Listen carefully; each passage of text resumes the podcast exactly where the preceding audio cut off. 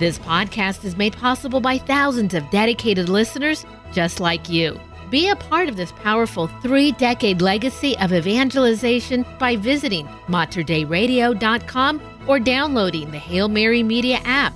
And thank you for joining us on the bridge between your faith and everyday life. Welcome to Sunday Commentary, a weekly program designed to break open the Sunday Scripture readings. Join us as we listen to God's Word and seek to grow in our love and understanding for the good news in our lives. And now, Sunday Commentary with Kevin Doran and Carla Wehrman.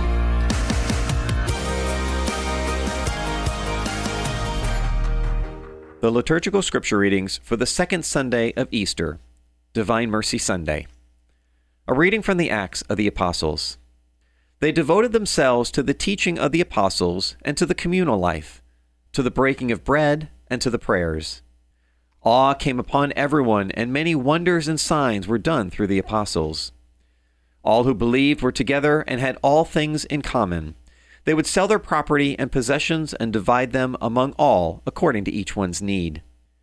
Every day they devoted themselves to meeting together in the temple area and to breaking bread in their homes. They ate their meals with exultation and sincerity of heart, praising God and enjoying favor with all the people.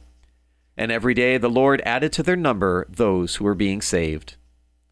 The Word of the Lord. Thanks be to God.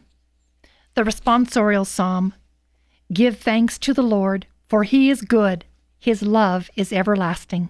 Give thanks to the Lord, for he is good, his love is everlasting. Let the house of Israel say, His mercy endures forever.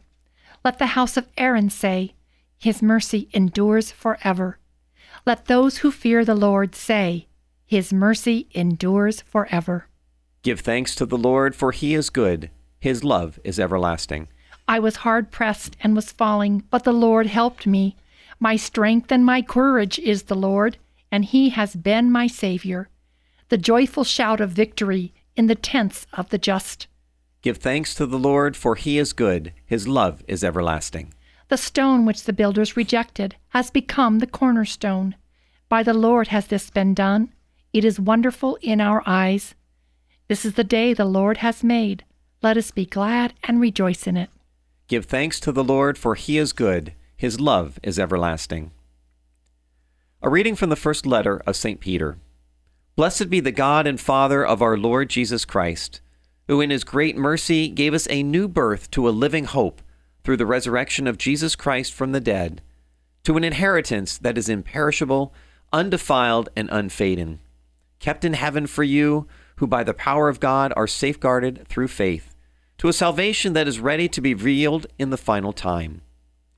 In this you rejoice, although now, for a little while, you may have to suffer through various trials so the genuineness of your faith, more precious than gold that is perishable, though even tested by fire, may prove to be for praise, glory, and honor at the revelation of Jesus Christ. Although you have not seen him, you love him. Even though you do not see him now, yet believe in him, you rejoice with an indescribable and glorious joy as you attain the goal of your faith, the salvation of your souls. The Word of the Lord. Thanks be to God. A reading from the Holy Gospel according to John. Glory to you, O Lord. On the evening of that first day of the week, when the doors were locked where the disciples were, for fear of the Jews, Jesus came and stood in their midst and said to them, Peace be with you. When he had said this, he showed them his hands and his side. The disciples rejoiced when they saw the Lord. Jesus said to them again, Peace be with you. As the Father has sent me, so I send you. And when he had said this, he breathed on them and said to them, Receive the Holy Spirit. Whose sins you forgive are forgiven them, and whose sins you retain are retained. Thomas, called Didymus, one of the twelve, was not with them when Jesus came. So the other disciples said to him, We have seen the Lord.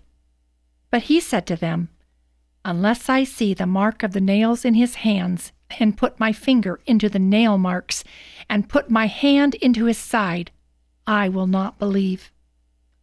Now, a week later, his disciples were again inside, and Thomas was with them. Jesus came, although the doors were locked, and stood in their midst and said, Peace be with you. Then he said to Thomas, Put your finger here, and see my hands. Bring your hand and put it into my side, and do not be unbelieving, but believe. Thomas answered and said to him, My Lord and my God. Jesus said to him, Have you come to believe because you have seen me? Blessed are those who have not seen and have believed. Now, Jesus did many other signs in the presence of his disciples that are not written in this book. But these are written that you may come to believe that Jesus is the Christ, the Son of God, and that through this belief you may have life in his name. The Gospel of the Lord. Praise to you, Lord Jesus Christ. The Lord is risen, alleluia. He has risen indeed, alleluia. Carla, we are in the second Sunday of Easter, which is also known as the Sunday of Divine Mercy or Divine Mercy Sunday. And I thought that it would be good to spend just a little bit of time on this because this is so important. Um, on the second Sunday of Easter, uh, in the Jubilee year of 2000, at the Mass for the canonization of St. Faustina Kowalska, Pope John Paul II proclaimed to the world that from now on throughout the Church, this Sunday will be called Divine Mercy Sunday. Now, St. Faustina received her first vision in 1931, and then in 1935, she received the vision, which today is described as kind of what we know as the Chaplet of Divine Mercy. Now, I think it's really important that we uh, talk about the difference between, say, private revelation and then what the church actually teaches on this Divine Mercy Sunday. Because, you know, the visions of Christ received by St. Faustina and the messages and all the disciplines flowing from them do remain in the category of private revelation. So, the church's doctrine, doctrine on divine mercy and the liturgical practices, such as this Sunday, are not based on St. Faustina's revelations. They are actually based on Holy Scripture. So St. Faustina's revelations add nothing new to the deposit of faith, nor anything novel to the liturgy of the church.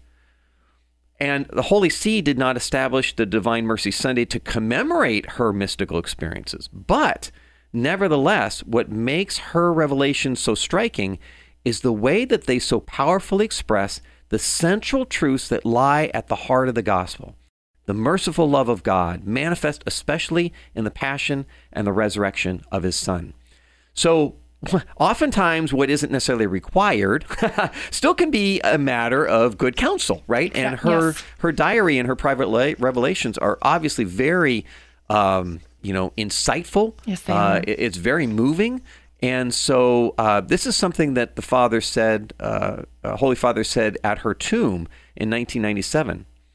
There is nothing that man needs more than divine mercy, that love which is benevolent, which is compassionate, which raises man above his weakness to the infinite heights of the holiness of God. And I hope that her diaries really help with that theme.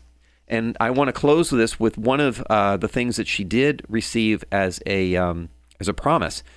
It says this: "My daughter, tell the whole world about my inconceivable mercy." I desire that the feast of mercy be a refuge and shelter for all souls, and especially for poor sinners. I pour out a whole ocean of graces upon those souls who approach the fount of my mercy. And how beautiful indeed that message is today. It sure is, yeah. Kevin. Well, we're going to move to the first reading. And of course, we had this during all of Easter season from the Acts of the Apostles. Yeah, we do. And this reading is going to present us with an image of a very small but growing Catholic community back in the wee early years of the church. And the reading, if you go through it, it's going to identify some of the characteristics of a healthy church community. And some of those are, you know, sacramental, in particular, a good devotion to the Holy Eucharist, and active community prayer life, sharing material goods that support the works of the church, faithful instruction and ongoing catechizing of the congregation and evangelizing others, because that's how you grow the church, right? Sharing in meaningful leisure time like church potlucks and that kind of communal life can be found in healthy parishes today. But healthy parishes don't develop without good leadership. And this is where the priesthood and the diaconate come in. Healthy parishes need holy priests who try their very best to fulfill their priestly obligations and who devote their lives to the service of souls. I once heard someone say that the, to determine the health of a parish, check the vital signs, which are profound reverence and devotion to the Eucharist, devotion to our Blessed Mother Mary, and faithful obedience to papal authority. Yes, and in fact, maybe I can add another vital sign. So, Yeah. the wisdom of one of my daughters in law, as uh, she says, if the church ain't crying, it's dying. so, I thought that's a good one. Yes, and the, the new the new births coming into the church. That's right. And if she doesn't say anything to me after Mass, then I know that she didn't listen to the commentary this Sunday. But that's a little test now that I can put out there. But also, you mentioned a lot of the communal lives. There is also then the question how do I personally live this liturgical and sacramental life that you're talking about? And I really think that he touches on these three items how we have to die to our sins, how we rise to new life, and then go and make disciples. How important this rating really is to that life in that early church and how we should live that life today. Yeah.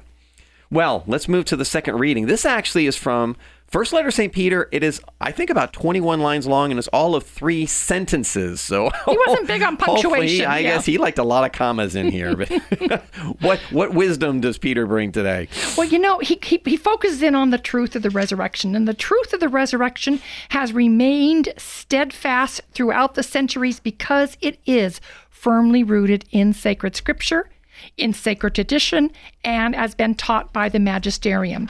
And in spite of those who have relentlessly attacked this truth, it has remained, as St. Peter said, imperishable, undefiled, and unfading, and by which we obtain our salvation. Right, but it doesn't say that that obtaining our salvation and that goal of our lives is going to be easy. Uh, it says here, obviously, you may have to suffer through various trials. And when I think about that, I think about the St. Augustine quote, and he says this If I experience pain, relief will come in due course. If I am offered tribulation, it will serve for my purification. Does gold shine in the craftsman's furnace? It will shine later when it forms part of the collar when it is jewelry. But for the time being, it puts up with being in the fire because when it sheds its impurities, it will acquire its brilliant shine. And that's really a good reminder for me on those various trials to offer them up. Very much Yes. so, yes. Well, in the gospel today, here we see Christ appearing to 11 of the, the, the 11 apostles, or maybe the 10 right now, and he says, Shalom. Yeah, poor Thomas, you know, he really gets a bad rap because of this incident, and it earned him the title of Doubting Thomas. Now, why was Thomas gone? Was he running errands? Who knows? But what, for whatever reason, Thomas was not in the room when our Lord appeared. And maybe it was Thomas's turn to do the grocery shopping. You know, maybe he was at the marketplace getting food for everybody. And then when he gets back, the other disciples tell him, Man, you missed it. You know, Jesus was here. I think a lot of us might respond kind of the way Thomas Thomas did. You know, maybe be a little bit skeptical at that point. And after all, there were still a lot of emotions that Thomas was processing. You know, the loss of Jesus, who just a couple weeks earlier Thomas had offered to go into Jerusalem with him and to die with him. All his hopes and dreams that were obliterated with the crucifixion you know, he wouldn't have come to know what to believe, you know, probably at that point. And the story that his friends were telling him that may have just seemed too good to be true. Now, the Catholic Church asks us to believe many things about the faith that we cannot see, teachings that are a mystery and known only to God. And I think it's fair to say that we all struggle with doubt at one time or another. Yeah, so let's not exactly excuse Thomas completely because we Oh. can't excuse ourselves here. whether it was uh, too good to be true, whether it was the fear of change, whether it was a lack of trust, at one point or another, we are going to have to reach out and trust to the Lord. And it may take us out of our comfort zone. But usually, at least personally, after that experience, I have deepened my faith and grown closer to Christ through that difficult time. And so when you reach out in faith, when you reach out in trust, let's remember that message of divine mercy. Jesus, I trust in you. Alleluia. You've been listening to Sunday Commentary with Kevin Doran and Carla Wehrman, produced at the studios of Mater Dei Radio. For more information about this show, go to materdeiradio.com. That's M A T E R D E I radio.com.